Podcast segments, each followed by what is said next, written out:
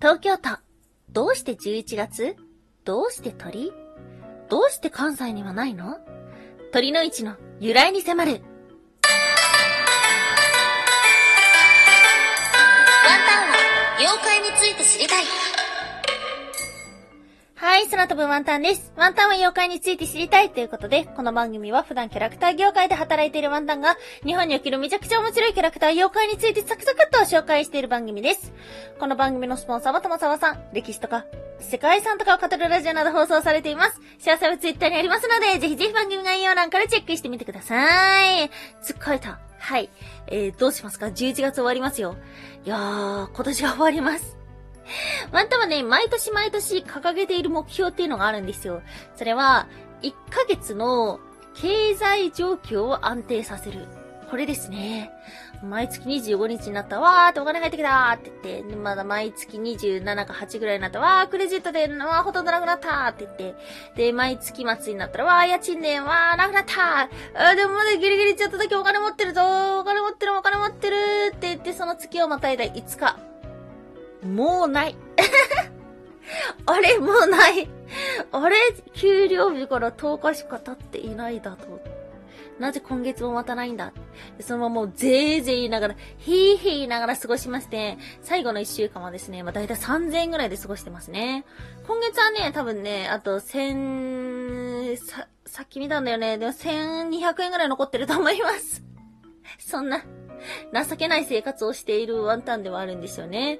なんで、この、毎月20日を過ぎた頃にはね、約束ができないっていうのがありますね。いやー、これを毎年毎年、で、毎月毎月、今月こそは、今年こそはっていうふうに思ってるのに、またこの今年も目標が達成されないような気がします。あと1ヶ月の間、ワンタンの経済状況は安定するのでしょうか？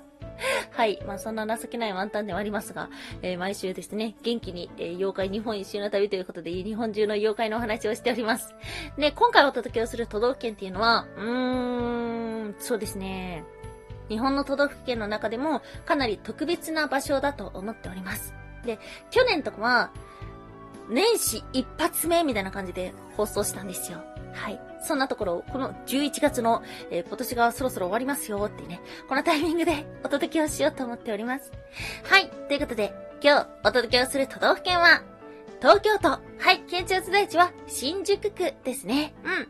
県庁所在地が何々区ってなる東京都ってすごーみたいな話を去年したような覚えがあります。はい。ではありますが、なんでこのタイミングで東京都なのかっていうと、ワンタンはね、東京のお祭りの中でも結構好きなのがあるんですよ。うん。てかね、ワンタンってね、結構ね、お祭り好きなんですよ。で、お祭りっていうのは、この、青春この野郎みたいな、ウェーイみたいな、そういうのじゃなくてね、全然一人でも行きます。お祭りの雰囲気みたいなのが好きなんだよね。まあ、活気がある、あの感じがすごく好きで、ワンタンはね、お祭りっていうのがすごい好きなんですよ。で、東京都の中で、まあ、いろんなお祭りを行ったんですけども、その中でね、ああ、立派だな、また行きたいなっていうようなお祭りがありました。それが、鳥の市。はい。鳥っていうのは、えとの鳥の字を書きます。うん。で、この鳥の位置、ワンタン知らなかったんですよ。で、3年前ぐらいに知ったのかな？ももうちょっと前かな？なんとなく存在は知ってたんですけども、まあ、行く機会がなくて、で、3年前ぐらいに、初めてね、浅草の鳥の市に行ったんですよ。いや、立派でしたね。びっくりしましたね。うん。そう、この番組は始まってから行ったはずだから、活気のあるお祭りで、で、あの、東京都で主に2カ所で行われています。一つが、浅草の大鳥神社。そしてもう一つが、新宿の花園神社。はい。なので、まあ、行ったことある方もいらっしゃるかもしれません。鳥の市というと、豪華な熊手があります。そしてそれは商売繁盛なんていうふうには言われているんです。で、ワンタンね、この鳥の位置ね、ああ、すごいな、楽しい雰囲気だなっていうふうに思ったんだけど、なんで知らなかったのかっていうと、関西の方はね、あまり鳥の位置がないみたいなんですよね。ワンタンは、まあ、同じに兵庫県出身っていうことではあるんですが、なので、まあ、改めてね、この鳥の位置が何者なんだいっていうことをね、まあ、今日は、えっ、ー、と、勉強してきましたので、ぜひ紹介させていただけたらと思っております。ちょっとね、この、今回の話っていうのはかなり地域性のあるお話なので、え東京の人は聞聞いていて、ああ、なるほどって思うと思う。で、関西の方でも、あのー、兵庫県、大阪の人は、あ、そうなんだっていうような発見があるかもしれないんですが、まあそれ以外の方はですね、まあ日本中にこういうお祭りがあるんだなっていうような気持ちでお聞きいただけたらと思っております。はい。ということで、今日は、えーと、三つに分けてお話をしていきましょう。まず一つ目、鳥の市の歴史を解説。そして二つ目、鳥の市はなんで鳥？そして最後三つ目、鳥の市を楽しもう。熊手の手のひらはどっち向き？はい。ということで、まず一つ目、鳥の市の歴史を解説。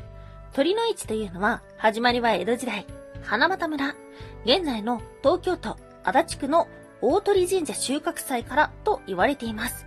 江戸時代から続く年中行事で、芭蕉の弟子が、春を待つ、ことの始めや、鳥の市と歌ったそうです。鳥の市というのは、11月の鳥の日に行われるものです。鳥の市の鳥というのは、干支の鳥の字を書きます。なので、まあ、干支っていうのが12日に一度やってくるっていうことだから、その年によっては、2回やってくる時と3回やってくる時があるんです。去年は2回しかありませんでした。1の鳥、2の鳥しかなかったんですけども、今年は3の鳥まであります。この3の鳥まである年というのは、火事が多いと言われているので、火の用心に努めるという風習もあるそうです。ということで、まあ、鳥の市というのは11月の鳥の日にあるということはわかるんですけども、鳥の月ではないんですよね。11月というのは。では、なぜ11月なのか。それは、鳥の市というのは、大和武の御が関係していると言われています。鳥の市のお祭りというのは、大和武の御が、遠い政党を打ち勝ったというものを記念したと言われていて、その時にお祝いの松の木を熊手にかけて祀ったなんていうようなお話もありました。これが11月であることから鳥の市というのは11月に行われているということなんです。そしてもう一つ気になるものがありました。今日の二つ目、鳥の市はなんで鳥？ということです。はい。まあ、山本武の御事が、えー、と、えっ、ー、と、生徒を記念して11月になったということと、まあ、鳥の日に行われていたっていうことがあるんですけども、もう一個ね、鳥にまつわるようなものがあったんですよね。それは、この、えー、大鳥神社では、農民たちが秋の収穫を祝うというような風習がありました。そこに祀られていたのが鳥、鳥を奉納していたらしい。怖そこももしかしたら鳥の位置に繋がっているのかもしれない。ということでした。はい、そして今日の最後3つ目、鳥の位置を楽しもう。熊手の手のひらはどっち向き？これね、ワンタン気になるものがあったんですよね。うん。で鳥の位置というと、熊手があります。これは、熊手の形が服をかき分けるとされていて、最初の年は小さいものを購入し、そして次の年にはちょっと大きいものを購入して、またその次の年にはもうちょっと大きいものを購入して、というような具合に商売が繁盛して大きくなる。そして熊手の大きくなるっていうような意味があったらしいんですよね。うん。ということで、まあ、縁起物という風になっております。ワンタンも実際鳥の市行った時に、ほんとね、もう大騒ぎしてた337拍子とかっていうのが鳴り響いていて、とても活気のあるお祭りだったんですけども、このね、熊手の手のひら。これがね、知らなかったんだ。関東の方では爪の向きが手前。関西では爪の向きが後ろ側を向いてるんです。逆だったんだ全然意識したことなかったっていうのを初めて知った。でもね、そもそもね、ワンタンは関西で熊手は見たことあるんだけど、鳥の市なんてものは知らなかったんですよ。で、調べていくと、関西には鳥の市ではないものがありました。それは11月ではなくて1月に行われているもの。これは、西宮神社で行われる東海恵比寿なんです。東海ビスってまあ聞いたことがある方もいらっしゃると思います。福男をね、決める、あの、全力疾走してるところではあるんですけども、あれも商売繁盛を祈願するものなんですよ。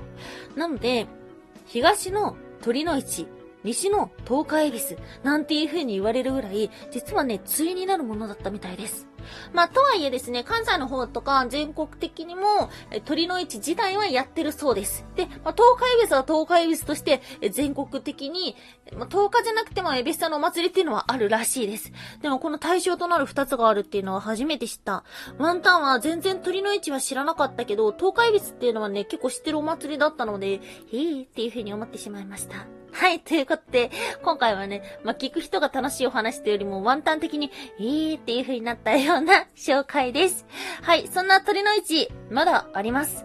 えっと、11月の28日が、今年の3の鳥の日とされております。はい。これ気になりますね。ワンタンもね、この日はちょっと行こうかななんていう風に思ってしまいました。もしこの収録を聞いて、お、いけるの？っていう風に思った方がいらっしゃれば、ぜひぜひチェックしてみてください。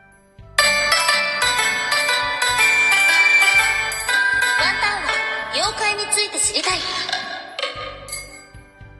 おやすみもいもい。最近、寝てる時の首が90度。はい、おやすみもいもいってのはワンタンがプームプーコでいたコーナーです。で、プームなんだかよくわかってないから、プームプーコでしかやらないコーナーです。最近ね、ワンタンはね、枕を積み上げて寝てるんですよ。もう寝てるっていうか、気絶、気絶です。っていう感じで寝てるんですけど、朝起きたら首が90度になってます。もう枕が、枕が大量にあって、で、ワンタンさん寝ながらね、どんどん上に行っちゃうんだよね。で、上に行って上に行って90度になって寝てます。これは眠りの質が悪いのかもしれない はい。ということで、引き続き、え、安眠方法を募集しております。え、もしおすすめのことがあったら教えてください。はい。ということで、今日もお聴きいただきましてありがとうございました。以上、空飛ぶワンタンでした。